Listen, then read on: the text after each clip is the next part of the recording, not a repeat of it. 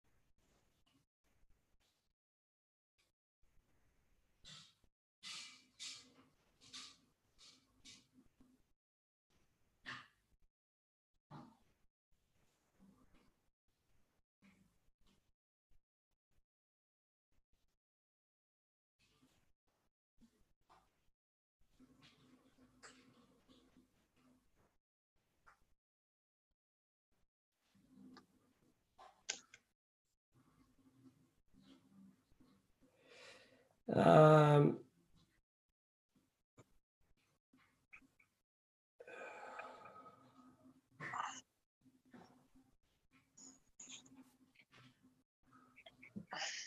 so you treat patients on a month's contract. The contract is a continuous community. That's interesting. Yeah, well, I've started. I've started doing that now, Ralph. Okay, that's your premium product. Okay, this is good. That's no, no, that's fine. That's there's Well, no. Not a premium product either. That's just the way I wanted to start treating people. I love it. Yeah, but anyway, let's not. That's because we're gonna we're gonna talk about that. We're gonna talk about that. Good. So-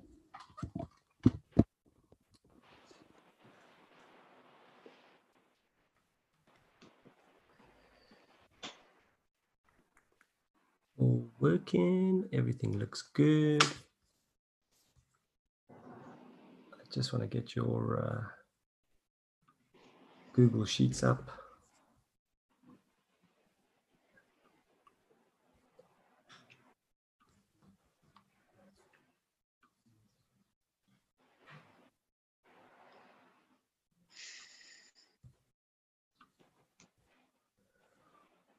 Um,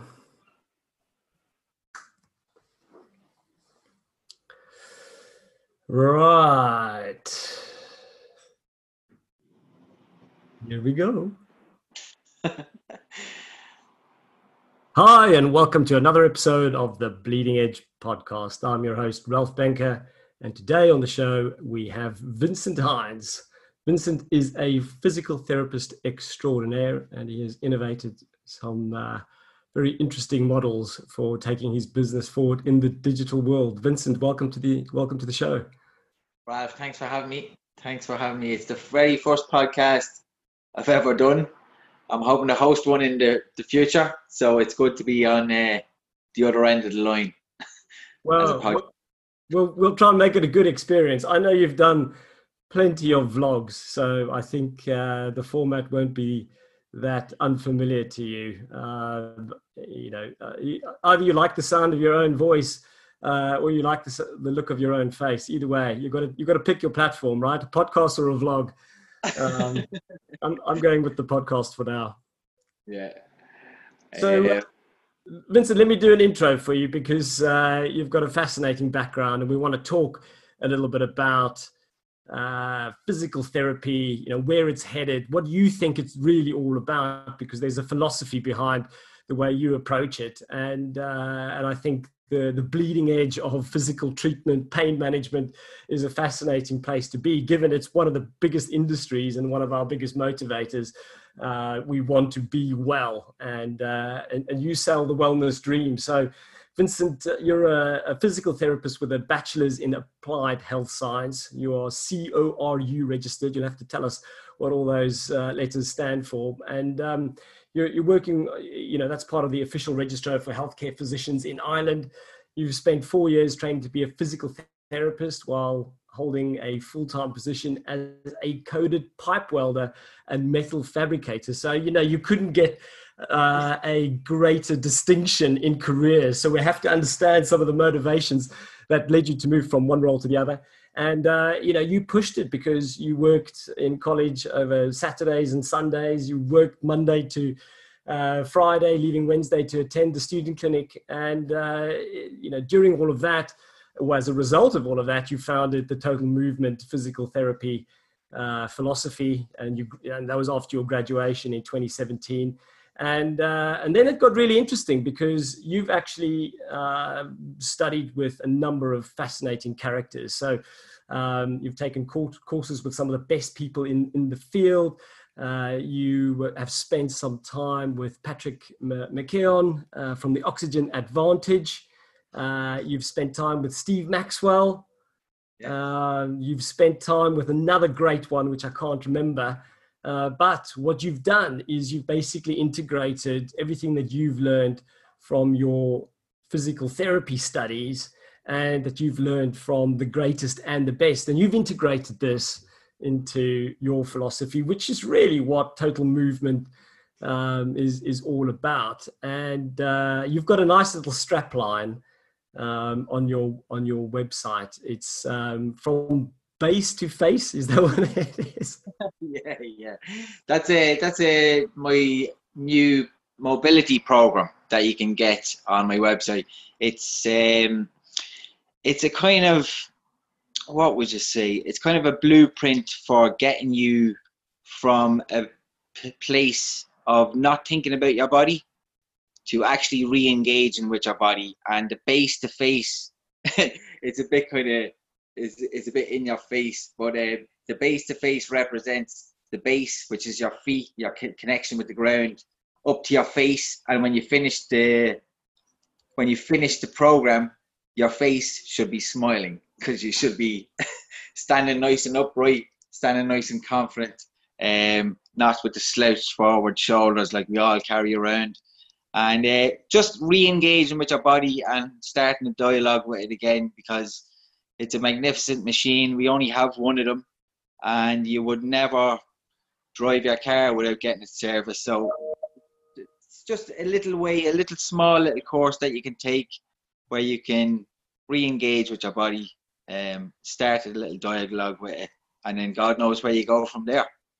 So that's well, really well, it's a good starting point. You know, if you're going to go from uh, the base or the foundation to the face, which is effectively the top of the head. I mean, I, you know, this actually the foundation of that must be in some kind of yoga practice as it is. But I like uh, the idea of ending with a smile. Happy endings are always great experiences. So um, I, have sometimes got asked for happy endings, Ralph. I've had to turn them down now. I'm fairly professional. so, uh, so, so tell us about your experience now, because um, you've obviously started this uh, this this movement 360 uh, program, and uh, and that's something that you've started offering r- recently. So no doubt, as with Barry Harper, uh, who you know and was on on the uh, an episode a few days ago with me, uh, his business was terribly impacted, and so I think you've had a very similar experience because as you know, it's a hands-on industry that you're in. Yes, yes. We've got recommendations from CORU. So you named that CORU uh, crowd at the start in the intro. I'll just let you know what that's about. We had a bit of trouble over here in Ireland with the term physical therapist and physiotherapist, um, which led to a lot of confusion amongst the public as to which one does which. And there was also an issue with people doing a small you know, like a six week massage course and then calling themselves a physiotherapist or a physical therapist. So that CORU registrant was set up a couple of years ago just to protect the title physical therapist and physiotherapist. So we're kind of all under the one umbrella authority. So that's what that's about. But yeah, I've been following their guidelines um, in recent weeks about returning to practice, and there seems to be an awful lot of red tape involved, um, a lot of online assessment or through the phone assessment, and then we we have to do most of the assessment and history take through Zoom or a phone call, and then we're only allowed treat hands on for 10 minutes. So I usually take about an hour with a client.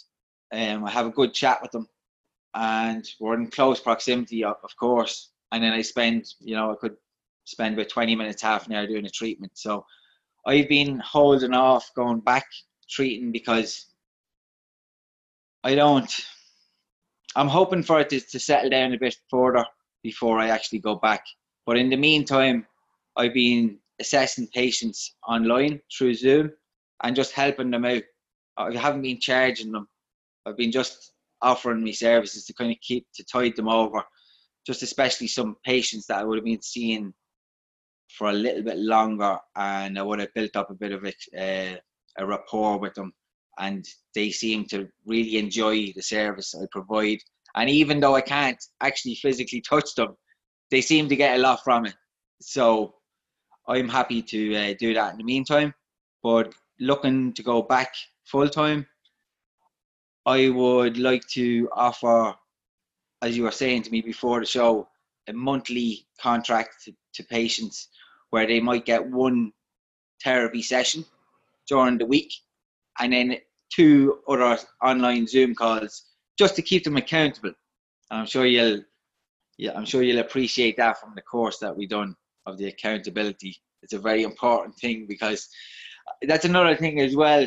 I I um I set up a joint mobility course or class, and it's a long term, it's a long time uh, goal of mine was to set up something that people could come to, and they could actually empower themselves with the tools so that they don't have to keep coming back to me every three, four months. Because what we do is when people come for like treatment on the shoulder, I do some hands-on work. The shoulder feels good. I give them some advice about how to prevent it. They go home, they watch some telly, they forget all about it because their shoulder feels good, and then I see them maybe three or four months later. So the joint mobility classes that I've been doing have been quite successful I've been getting people down. Just it's very simple exercises. It's just to break it down. It's really just opening the range of motion of each joint and getting some more control and stability in there. And people have really responded well to it. They they really enjoy it. Some of the moves when I say right, we're going to do this, they're like, oh no, this one. but it's just about even if they're not doing the movement correctly, just by encouraging the body to move in a way that's not familiar is sending stimulus to the brain, which is basically telling the brain, I'm now more comfortable in this position. So it's all about giving them the tools. And one of the things I have on my website is getting the patient to a point where they do not need us anymore. And I think people find that genuine. I think they really resonate with that. And plus, people want to be empowered. They don't want to be relying on you for their health or well-being. So, yeah. yeah. Let's test that model though, because I'd, I'd, like to push it um, a bit there. You've, you've said a few things that really resonate with me because you, you've effectively been running an experiment, right? You've migrated your clients to Zoom. What you've done is you've you've given them the opportunity to get your services for free. Um, what you've observed is that they get value and that they're happy and that they enjoy spending the time with you through that medium, you can be effective. And therefore, actually, you've got a product. So now the next thing is to start charging them for it. And I get your point about enabling them. You teach a man to fish, and uh, and, uh, and you know, he, and, he, and he won't go hungry. However, what we're seeing, and this is a really fascinating cultural phenomena that I observed having spent a lot of time traveling in Asia and especially spending a lot of time in Hong Kong. And inevitably, I was in some large hotel overlooking uh, what is quite common there a large park or some piece of, of open space. And in the mornings, hundreds of people would gather and they would go through their Tai Chi movements. And these were you know not uh, young trendy people typically they were the uh, they were older but they were also young people that would go through this and so mobility is baked into the culture they start their day with a mobility practice and if anybody's ever done any form of tai chi you know it is a kind of martial art but it is really a movement process and it is uh, as it's you know very basic basis it is about ins- inspiring and energizing uh, your your chi, and so it's an effective way of getting the day started. And what strikes me as quite fundamental to how you started the conversation was we need to kind of reconnect with our body. We need to just remember that it's there because we forget about it. And, uh, and so we forget about all these movements that we should do. And so we get this really kind of narrow frame of reference that our body operates in. And i guess you know that leads to all kinds of you know movement memory uh, type issues. Um, barry talks about the three planes. You just did the one two three there. What are you talking about? Well i'm just saying you said we get used to the different movements that we do and it's sitting standing walking right yes that's it yeah and so actually if we look at Moshe Feldenkrais, I don't know if you ever uh, came across Moshe Feldenkrais, but he was like one of the original biomechanics. And uh, Barry Harper studied biomechanics as well, by the way. So that's an interesting conversation we have to pick up. And I, I really experienced this with from one of your videos, Vincent, you know, where you're teaching the pelvic movement. I do a lot of Muay Thai, and with Muay Thai, a lot of the power, especially with knees, comes from the final pelvic push. And uh, you know you're effectively fully extended and then all you're doing is you're you're you're you're allowing your hip to do that final push and that's where all the power comes from. It's deadly. And so it's a motion. As i was watching you i was really envious. I thought my god this guy could be a samba dancer uh, a salsa dancer and he could be a class one you know muay thai fighter so that kind of movement i'm quite envious of um, there's there's some serious uh, pelvic mo- mobility. You you are the original Mr. Snake Hips by the looks of things. Don't, don't be envious, pal, because you you will be there. You'll I'll be, be there. I just need to do that six week course. Look, no, I, I get it. Um, but let's talk about this idea of you know what, how do you how do you actually get people to start to be conscious of how they move and their body and to start to maybe integrate some of this stuff into everything they do. So that's kind of one point. Um, and I'm going to offer one solution because you mentioned the accountability. Uh, if I think about these people in China and in Hong Kong that you know are practicing these types of movements on a regular basis and you teach a program that people can then practice on a regular basis the thing that seems to be missing is the community aspect. And the opportunity for us and the opportunity for you is, you know, you're, there's no such thing as a, a ringleader anymore. You're now a Zoom leader. And so having your three classes a day where folks can log on, especially if it's free, remember, because you don't want to spend loads amount of your time. They can come on, they can do a class with you, and it's a regular kind of program. And I wonder if we're all starting to kind of become broadcasters uh, on an almost permanent basis.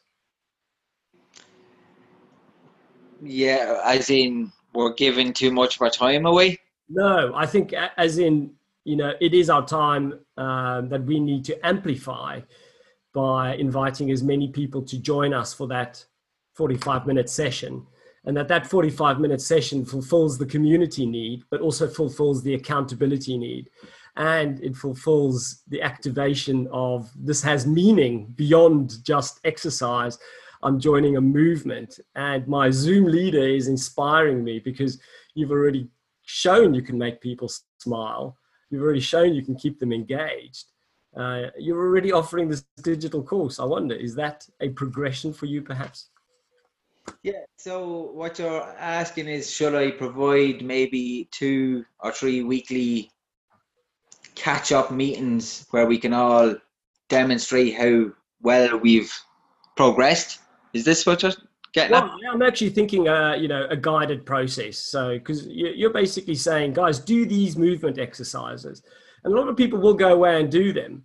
But I've got this hunch, and I'm testing because we were going to test it with uh, something as crazy as maybe uh, you know sunrise breath work. I happen to live near a, the beach where uh, the sun rises, and uh, and so we get this incredible sunrise. It's a bit early at the moment, and so people were were actually very interested in any content that I was posting, the sunrise, uh, the birds, and the local wildlife waking up in the morning. It makes a tremendous uh, sound here. It's not really noise, it's just this energy from all the birds and the, the chickens and uh, various large peacocks. And they, and they make you know, incredible calls that reverb off the, the valley and the like. And so um, this, and sometimes I just go down to the beach and I will just film the waves. And I'll post some amazing content, Vincent. And I'll get nothing back. I'll post a 60 second video of the waves and everybody will go, wow, I love it. Oh, I need more of this. Just get you out of the shop. yeah, I know what you mean there. I know what you mean about different videos just kind of falling flat and you're wondering why they haven't uh, resonated. And then the, the strangest little video that you put and people just seem to love it. Um, but that's that's uh, what I that's that's where I do my mobility. I actually do it on the beach in the mornings, and even if I wasn't there doing my mobility, people would still appreciate the surroundings. So I'm really blessed with that. That's that's where my actually me folks are from. They live right beside the beach. I'm just a little bit away from it now, but um, yeah, it's beautiful out there. But that's a, that's a great point. I created that course on that on London Real Academy, and they told us that perfection was paralysis. So just get it done. And um, that six-part video series, I did spend a lot of time on that to try and get in the key elements of each module before we moved on to the next one. It's kind of layering on top every single module. Um, but I would love to have had an opportunity to put a membership area or forum or something on the site where people could interact and talk. Um, I'm not the greatest at technology at the moment, but hopefully you're going to help me on that one, Ralph. And in the future, or in the meantime, like going down the line, we will definitely have some kind of membership or community-based uh, interaction where people can show show their progress and stuff like that. But that's a really good idea of maybe having one or two classes a week, Zoom classes, and we can get all the participants in and put them on the spot. I can say, Ralph, show me them snake hips there, and you'll be like, no. but uh, yeah, it's a good idea. There's a lot of ideas going on in my head at the moment. So. Yeah, yeah, no, this is it. You know, our opportunities are endless, but I can see it. Vincent.tv. So uh, thanks, man. Let's, let's, make it. Let's make it happen on the beach with Vincent again. Round his round his mum's house with Vincent having tea. On the beach with the lazy physio, because that's another thing. What I want to get across to my patients and, and potential customers or potential people that want to come learn a bit more about total movement is it's not some crazy regime. I'm not posting pictures of me flexing me muscles. I'm not doing some crazy, you know, handstands or jumps or tricks.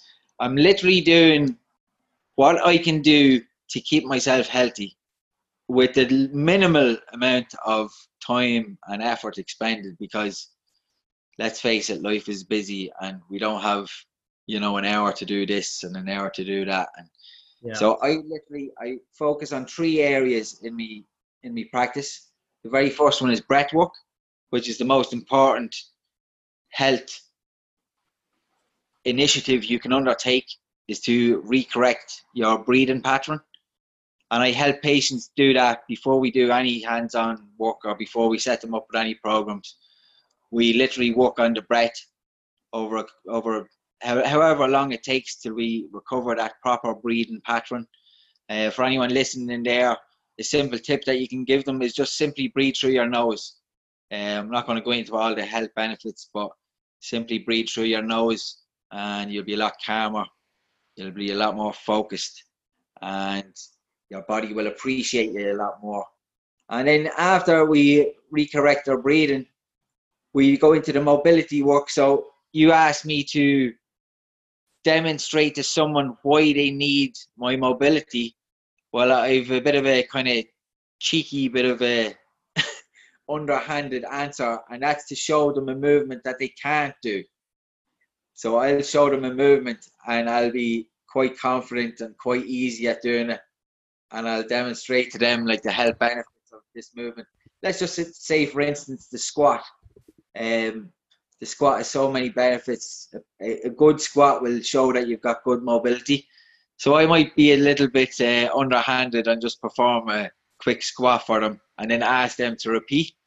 And when they can't, you kind of see that look of fear on their eyes. Not that I want to put fear on them, but I just want to demonstrate that they may think that they've got good mobility, but if you can't do a squat right, you're going to have issues down, you know, maybe not now, but in a year or two's time. And then I just demonstrate to them how easy they can correct that squat.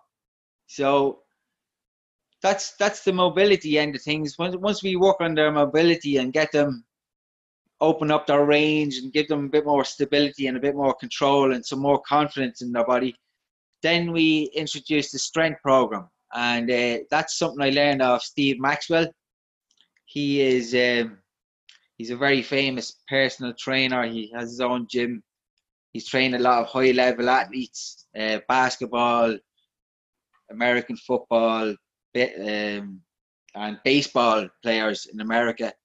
He actually trained, he was one of the first Americans to train with Gracie Jiu Jitsu down in Brazil, the BJJ. And he was one of the first, he was the first American to teach it in America because he was, he got a black belt of Royce Gracie. So he's been through the mill. He's 67 years old, Steve Maxwell, 67 years young. Uh, he's got a twinkle in his eye like he's only 21. He's a real nice fella, real genuine. And he's been through the ringer when it comes to personal training and, and training techniques. And what he's learned and what he's willing to admit is that he was wrong in his approach for years. And now he practices isometric training, which is literally isometric is when you're contracting the muscle without moving. So he uses a simple strap to pull against. And he showed me the strength program that he does. He does it twice a week. He really believes in recovery. So you have two or three rest days. And then you do yeah it's roughly twice a week you do the strength program it takes you about takes me about 30 35 minutes and that's where i think i've got to coin the term the lazy physio because i just do the bare minimum. but uh, I've never felt better. I, have been doing this now for three years. Um, I'm not hugely bulky because I want to be able to put on a t-shirt. Uh, you see some of them bodybuilders and they've really specialized in the aesthetics and now they can't put on a t-shirt. So what's the point of that? Um, so yeah, it's just about remaining flexible, remaining supple, keeping that muscle tone and most importantly, having a correct breathing technique. And that's literally all you need then, Ralph. That's that's going to be my premium product, which I'm going to be releasing soon. Is six week program where we work on all three of those. And I'm going to think I'm thinking of calling it the future proofer, which is basically you come to me for six weeks and I give you the tools to look after yourself long into your into your golden years, as they say. A future proofer. Yeah, it's uh, it's going to be a movie. yeah. Jason Statham in it. Oh yes, I like that, Ralph. Yeah, Jason Statham. Yeah. Look, the pro the program sounds really well structured with those three areas. I mean, breathwork is probably the most fundamental aspect mobility clearly is something so important for day to day, but um, I reckon twenty thousand breaths a day, Ralph. You reckon you breathe twenty thousand times a day. So if you're doing it incorrectly, you've been reinforcing that pattern over your lifetime. And it, it, just briefly, when I go over what Patrick McKeown taught me, when kids are growing up, their facial structure hasn't formed yet. So, for whatever reason, if they have allergies or if they uh, struggle to breathe through their nose for maybe asthma reasons or whatever, if they start to breathe through their mouth when they're younger, their actual jaw structure will change. It will become a lot narrower, uh, more pointed, and also it will restrict the breathing for their nose. So it will actually permanently alter the structure of their face, which will reinforce improper breathing because their nasal cavities aren't they haven't formed the right way for nasal breathing. So what can happen in the first few years of life can actually echo through the rest of your life and give you so yeah, there's there's so many um, detriments to health from breathing through your mouth, and if you, if that's not corrected, when for up to the age of seven, you could actually end up not that you'll be permanently having to breathe through your mouth, but you will have altered, you'll have decreased the efficiency of breathing through your nose. So what Patrick is doing lately is he is trying to well he is he teaches a lot of kids a lot of kids from the age of four or five just to kind of correct any mouth breathing patterns that they may have before the jaw fully forms so he's had a lot of success with that uh, he teaches in schools and yeah, that's that's a passion of his is to kind of correct that breathing before it becomes entrained in the system. So. Yeah, and Patrick's done so much work in this space that actually he's he's unpacked not only contemporary research, but he's gone back into history and looked at you know just how people used to breathe, and he found some fascinating stories about the American Red Indians that would close their children's mouths if they saw that they were mouth breathing while sleeping. And I have to say, Vincent, the story affected me so that, but you know, he obviously I, have I've heard some of of uh, the history that he talks of. I, I would love to study with him as you have. Uh, well, what I have taken to doing is every time my young son, who's now eight years old, uh, but certainly I came across this maybe a year and, and, a bit ago, and every time I see him sleeping with an open mouth, I will go over and, you know, I imagine myself the Red Indian, uh, and I, close his mouth. I keep it closed to make sure that he's breathing through his nose and he switches quite naturally and uh, and so this is something that you know, is ancient knowledge. We've known this, but again, in a modern context, we just seem to just lose the ability to connect with how our bodies operate and some of this very important wisdom. I mean, I, just think wisdom teeth was, was an interesting one. Uh, I'm not sure if I spoke about this the other day. I hope I didn't put it on an earlier podcast, but um, the story behind wisdom teeth is, you know, we wonder why don't we have enough space in our mouth for these wisdom teeth. But one of the things that, that we used to do, even just a short few hundred years back, was our food was much tougher. We'd be, you know, tearing at stuff. If you were eating sugarcane, for example, or, or, or some kind of tough root, then your bone gets stressed as a child. And the stressing of the bone forces the jaw to grow larger, and which creates the space for our wisdom teeth to actually wow. come out. But because we don't do any of those things, we're eating so, you know, soft food. Oh. We're certainly on tearing on, uh, you know, that, that's, that's incredible. Yeah, I always wondered why we did have wisdom teeth, and now I know. that's it. And I went out to go and solve this. I put this out to the universe some time back. Anyway, um, I do a lot of research in this space, and it kind of came back.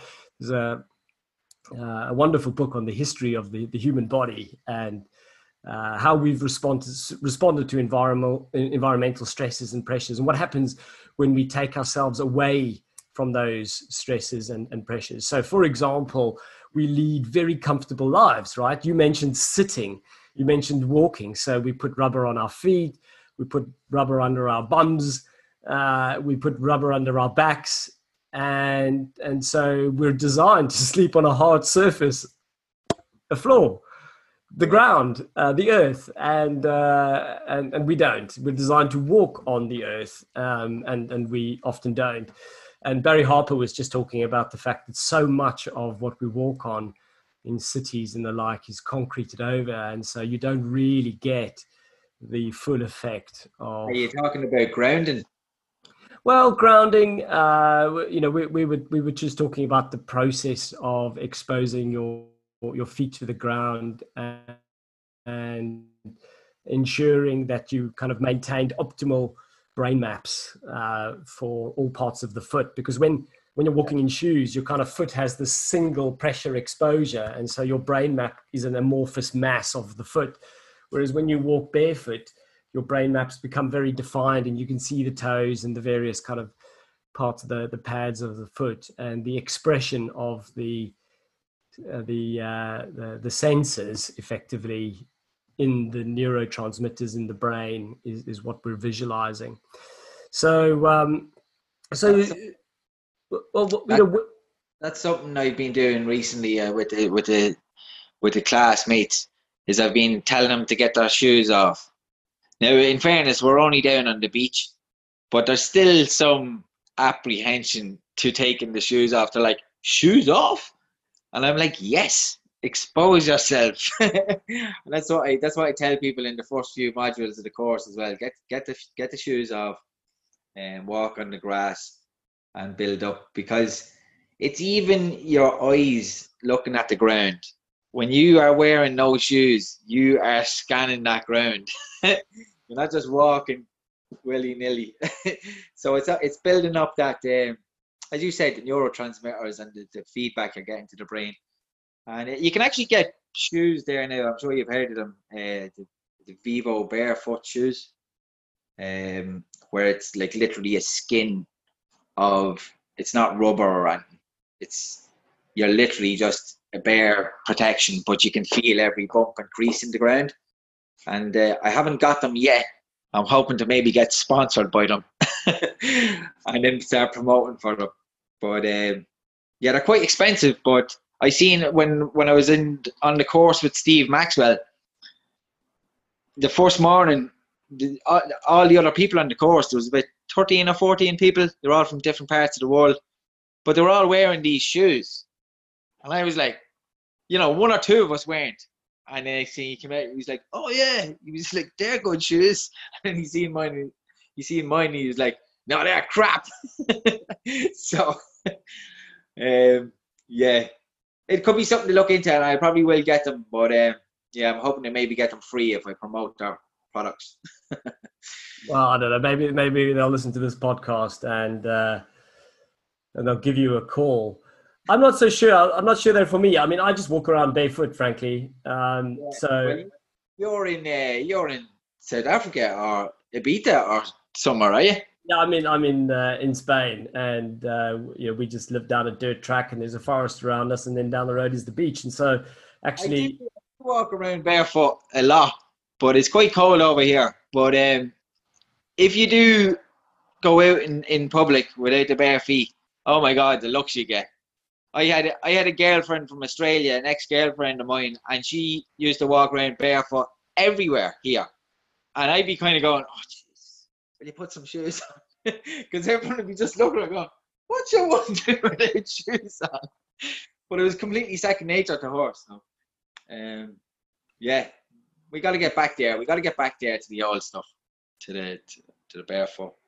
Yeah, no, there's uh, there's, there's huge, huge advantages to it. But I also just want to go back to this breath work because actually I, I, do some work with Dr. Alan Watkins, and uh, Alan has got a technique called breathe, and I think Alan and Patrick have got a very similar type of uh, approach to this. So breathe is breathe evenly and rhythmically through the heart every day.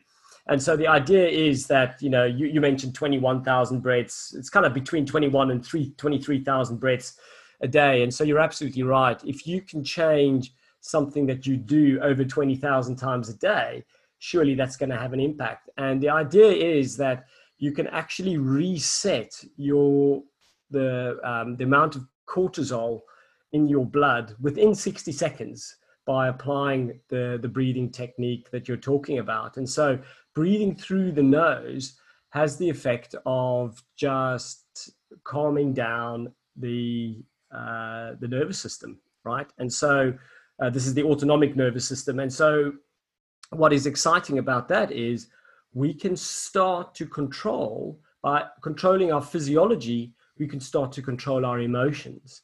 And when we can control our emotions, then we can control our feelings. And when we control our feelings, we can control our thinking. When we control our thinking, we can control our behavior. And when we control our behavior, we can control our results. And so this is the basis of the integrated performance model and uh, and actually any any any emotional well-being, any mental health, uh, any high performance training of any kind has its basis in the kind of breath work that you're actually teaching, Vincent. So this is really fascinating for me to actually incorporate it uh, as part of the the three because I think while breathwork actually has experienced an enormous rise in popularity. I mean, you know, everybody that I know is going to breathwork classes. And uh, and that you know is something that I've really only noticed in the last two to three years. Now, previously they were only doing yoga and meditation. Now, you know, breathwork is in the mix and it's easily as popular. And it's more accessible to a lot of people. But this idea that you don't even have to do a complicated breathwork routine, your six breaths a minute through the nodes rhythmically and evenly every day, is like what water is to your system. And it just calms the whole thing down. It drops the cortisol. And if you can just be mindful of doing it for 60 seconds, it'll wipe the cortisol out of the bloodstream. It's incredible, isn't it? It really is incredible. Like it's the, the answer to your health is literally under your nose. It's um, and it, it's it's it's it's very kind of frustrating that it's not more mainstream and that it's not known. But then again, it's encouraging as well that, as you said, you notice that everybody and their mother is doing breath work now.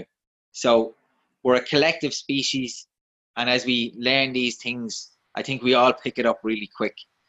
So, but for whatever reason it was lost, it's good that it's back now, and it's good that we're focusing a bit more on our health, and it's it's it's kind of a product of our society as well. We're all rushing around. Uh, it's good to be macho and you know get things done and just keep going no matter what. But then you've got the example of, as you said, the the red Indian red Indians, and they had a grand pace of life. They knew all about the breath work. They knew how to keep their baby's mouth closed, and um, yeah, it's. I think I think this this rat race mentality. Hopefully, this whole pandemic is kind of giving people the time to reflect and realize that family and friends and a good healthy passion for your work is necessary because if you're if you're devoting 60 hours of your week to something you've no connection to you're going to feel empty and depressed and frustrated at the end of the week. So i think i think this this pandemic was a pain in the in the bum but uh, i think it's it's been a brilliant opportunity for people to reflect of what they actually want to achieve. And um, your health is your wealth so maybe that's the reason why people are focusing a bit more on their their mobility and their strength and their, their breath work because this is the one vehicle you have. And uh, when this goes kaput, you're out of here. You're out of here. So I want to stay around for as long as possible. I'm really enjoying this life. I'm really enjoying this time here. So um, I want to do what I need to do. But uh, then again, I don't want to obsess and I don't want to maximize my performance if I don't need to. I just want to do what's necessary and then enjoy enjoy the rest of my life. That's well, I mean, you're the you're the lazy physio, so it makes absolute sense. Uh, and I and I think nobody nobody better to learn from uh, if you're looking for a speedy result with minimum effort. So, I think laziness is one of those things that is in some cases underrated because I think it leads to really efficient ways of doing things.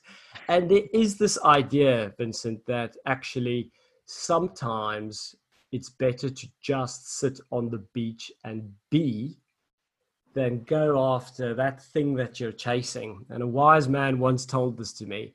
And uh, I have to say, I like to sit on the beach and be, and then go and chase something. And because uh, I think it takes both to make this world go around. But um, you know, it's good to be efficient, especially with our health and well-being. And if we can train in a shorter time possible, and we can do a combination of breath work, which supports us all day, as well as mobility work that is ultimately an investment, you know, in, in this vehicle, as you say, it's the tune up. And then strength training, which is fundamental to maintaining bone density and ultimately maintaining a body that actually can put on muscle. It's the only thing that, as I understand it, you know, strength training will kick in human growth hormone. So when you're over the age of 40, like I am, the only way to manufacture HGH, human growth hormone, uh, which is really, really important for neurogenesis, for uh, repairing brain cells and the like, which is a constant process. It doesn't really stop. But the, the point is, we stop training. Strength training, in particular, is uh, one of these things that activates human growth hormone. Uh, doing sprints, um, you know, these are all things not going necessarily for five or 10k runs, but if you did 10, 50 meter sprints, really got yourself going, HGH is going to be pumping. Yeah, and uh, Steve Maxwell refers to strength training as the one true exercise. Uh, he he dismissed claims that um, running, swimming, uh, tennis, football. He dismissed all claims that these were exercise, even though we were quite adamant in our persuasion because I play hurling myself. It's uh, an Irish sport, um, the greatest sport in the world. Hurling. Yeah, H U R L I N G. Don't tell me I don't know about it. Gonna have to Google it immediately. Oh, you're gonna love this.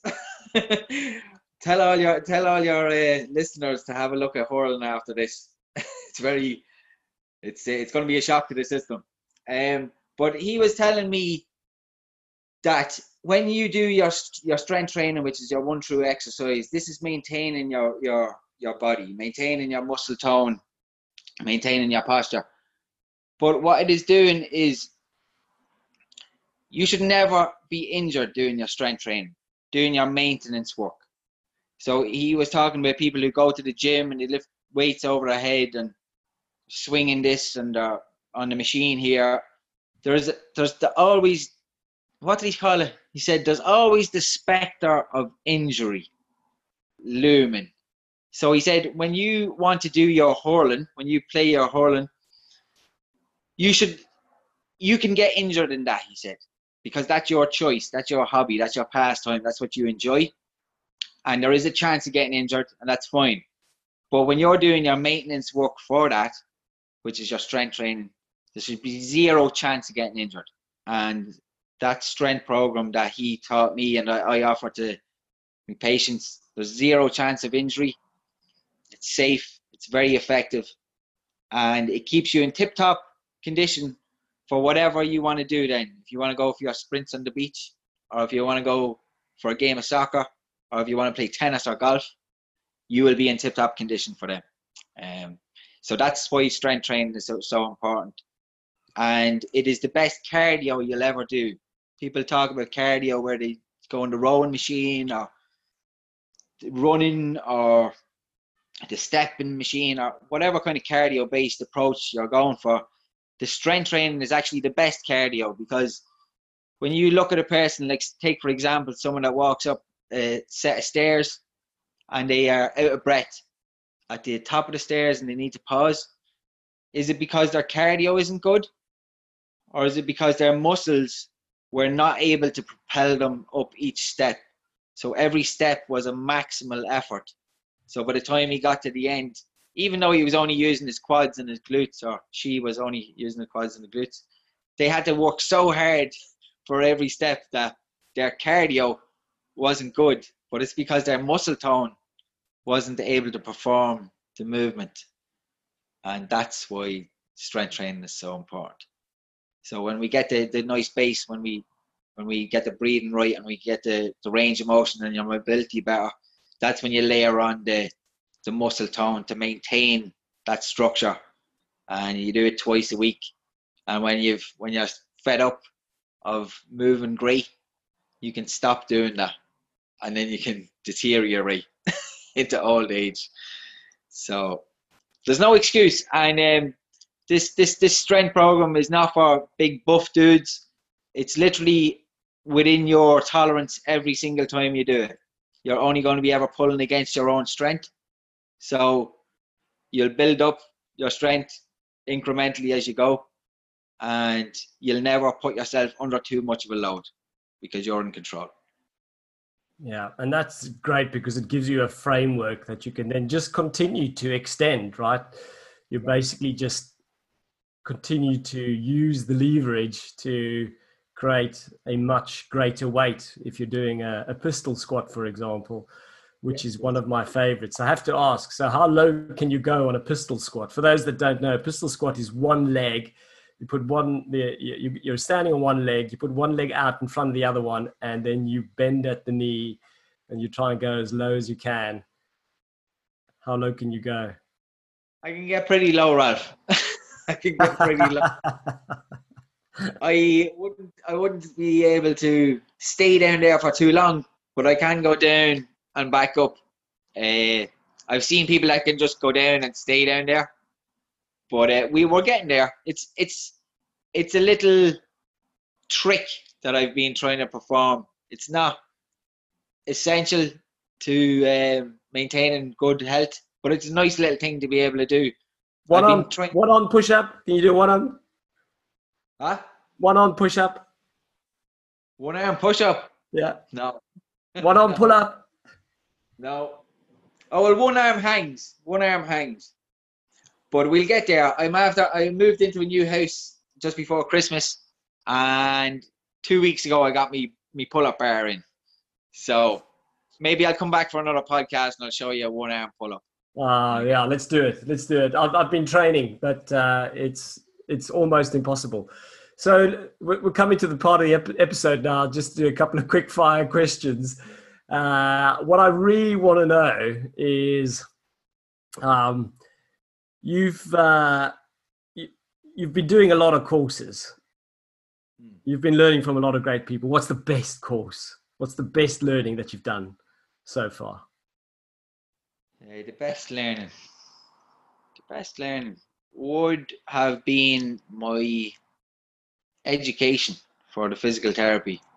We were very lucky. I did not have enough points. Well, I didn't know. Let me let me start again. I had there's only three places in Ireland where three colleges in Ireland where you can get a physio physiotherapy degree. And I applied for all of these as a mature student and I had to write in interviews and oh no, I had to write in application forms and basically tell them how great I was. But uh, as you said at the start of the show, I came from an engineering background, and then I got one interview for the three places. Uh, one place gave me an interview, and I was sitting outside waiting for the interview, and there was three nurses, and they were they were talking amongst themselves, and then they just said, "So what do you do?" I said, I'm a, I'm a metal fabricator, I'm a welder. so when I went into the interview, all these other girls had like, you know, remedial massage courses. They had worked in different hospitals. So I kind of knew I wasn't going to get that. But I actually went to a private college then and I paid my way into it. But it seemed to be an awful lot better because we had four instructors in every year and they were actual physical therapists themselves, and they just taught us techniques. We used to learn off each other. Uh, we used to practice on each other. It was very hands-on, but we also learned the research-based evidence practice. We got a very comprehensive learning in them four years.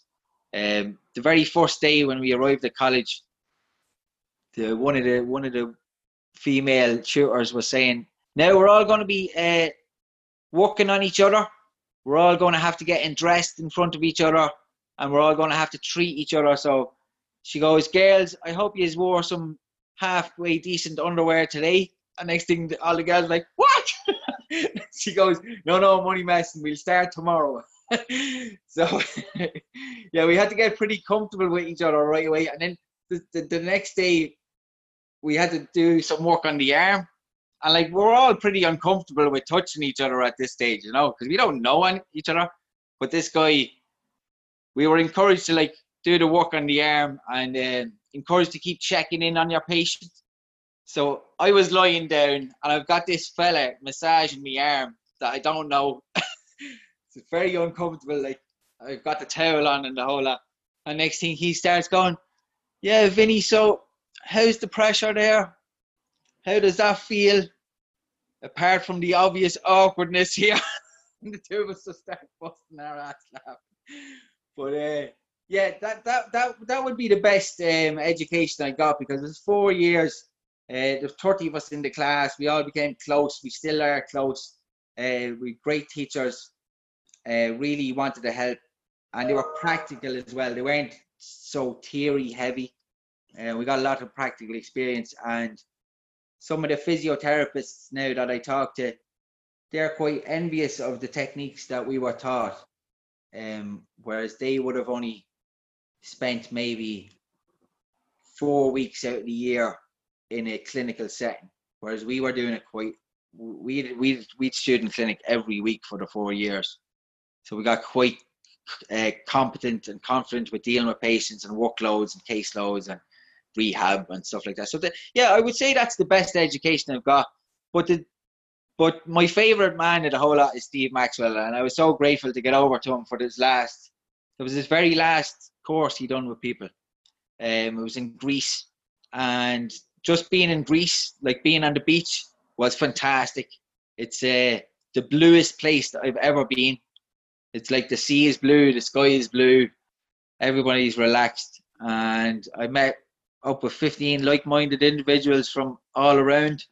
I actually bumped it. I, I was talking to a fella from Iceland, and he was saying that his wife used to be given out to him for barefoot running up and down the road in Iceland with snow everywhere. And she was like, "Get in, the neighbors will see you." And he said to me, he goes, "So I'm the I'm the weird guy back home." And I says, "I'm the weird guy back home." So we were all, it was all the same people, and uh, still in great contact with them, just like-minded individuals. They're all off doing their own thing, and yeah, just it's great to just meet up with people that are of the same kind and kind of uh, knock heads and brainstorm and get some ideas and get some new concepts. So. Well, it seems like you found your your tribe. So uh, my quickfire questions haven't really worked out very quickfire at all, but your story was so interesting. I think it sounds like you had a fantastic four years, and I'm sure you must have socialized quite a lot. So, um, uh, well, what about if there was one exercise that, that you could do, just one? If there, if you only had time for one exercise, what would it be? One well, movement. I, well, I give you two. Okay, the squat, and then hanging from a bar. So basically, you've got your compression, which is your squat, and then you've got your distraction, which is your hanging from the bar. And just a couple of tips on this squat, for anyone that's listening. Just a, sim- a simple squat means slowly going down and don't let your knees go inside your big toe. Don't let your knees buckle in. And then just sit down there. If you have to hold yourself off a table, that's fine but just literally sit down for as you know, let's just take a minute or 30 seconds. Yeah, say 30 seconds for beginners. And then if you can find a bar anywhere, Just hang on from the bar, but don't grab with your thumbs. Just hang from the four fingers and let your neck sit down into it and then literally hang from the bar. So if you can do them, them, them two exercises will keep you in good shape. It will give you, it will give you, keep your mobility, keep you supple. And uh, right, I'll stop now because it's quick for. I do the bar hanging, and I have to say I love it, but I'll, I'll have to adjust my my my thumbs. So when you think about this business accelerator that you've just been through now, Vincent, what was the big takeaway? Because you just did this eight week program on uh, with London Real with Brian Rose. You you launched your uh, your your your movement 360 on the back of it. Harry, What what, what what was surprising? What was surprising was how inefficient my website was. And what else was surprising? How little i knew about uh, technology. And i don't mean technology but i mean the integration of websites with different technologies like mailchimp and creating a YouTube channel so you could actually have a link to send out to people instead of actually sending them a whole video. Um, yeah, just uh, the biggest takeaway. What's the biggest takeaway? Uh, just that I am able to do these things. He, he he was quite good in making you do the mundane stuff that you might pass off to someone else, but he made you do it and I had a great sense of satisfaction afterwards because if had someone had it shown me my website, my my current website, and said, "Now, will you be able to make that?" I'd be like, "Ah, oh, no way!" But uh, in a simple laid out formula, I'm quite a practical learner, and I'm just, I'm just, um, I'm quite proud of myself that I'm able to do something like that now, and I'm able to. I have the kind of foundation that if I wanted to make, you know, create a slightly different program, or I have the basis to do that. So that would actually be one of the, the, the better courses that I've done. Would be the London Real Accelerator course because it's uh, given me the opportunity to expand the business and to kind of get it more online, more and, and uh, reach a bigger audience. So, yeah, that would be one of the better courses I've done. Would have been the London Real.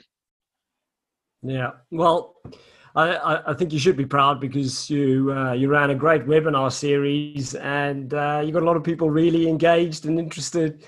And as you say, you just increased your reach. So it's pretty impressive in such a short period of time.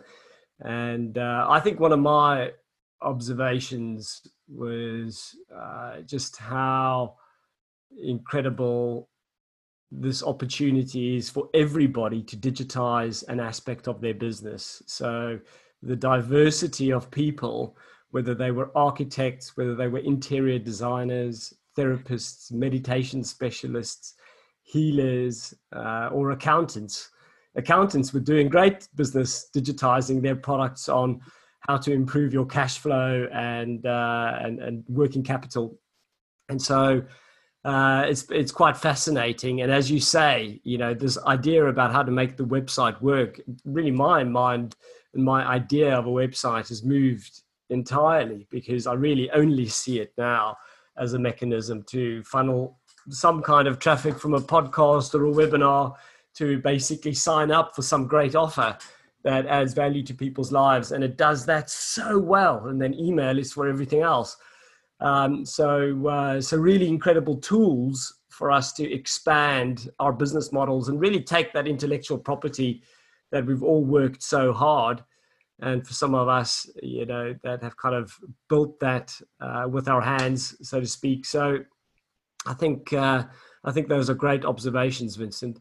So what um, what what should we expect next from you? Are you um, are you open to collaborations? How how should people get in touch with you? What are the kind of things that you like to share? Yeah, well, I have my Instagram and Facebook account, which is at totalmovement.ie. So you could sign up there. I post quite regularly on that. Try and keep it quite light-hearted, but there's also some uh, educational stuff on there. I one of the recent vlogs I done was just about resetting your wrists.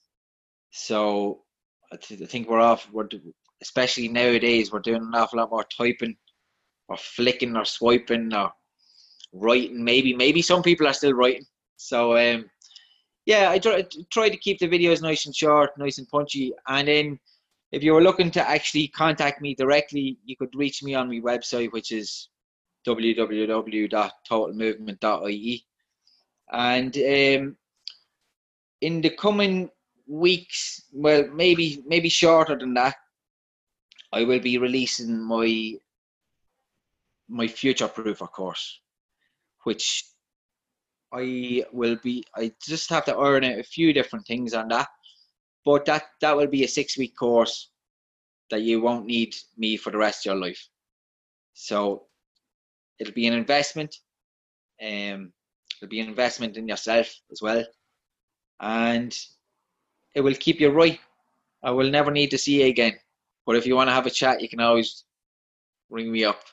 but yeah, that's uh, that's the kind of plans I have. I I am looking to get back in with my GAA teams, which is the which is the the Gaelic Association. Um, it's big in Ireland. They've got football and hurling, and I before all this was happening, I was treating a local team, and I was treating another team just being pitch side for games. So I'm going to be getting back into that, and then I do some coaching in the schools as well on Fridays. So looking forward to getting back in when the schools get back open. So yeah, we've got some offline stuff, which is like the likes of that, and then focusing a bit more on the online now in the last few weeks and months. So yeah, it sounds like lots of opportunities uh, to to to solve a lot of mobility problems and uh, and get people breathing and onto your strength program.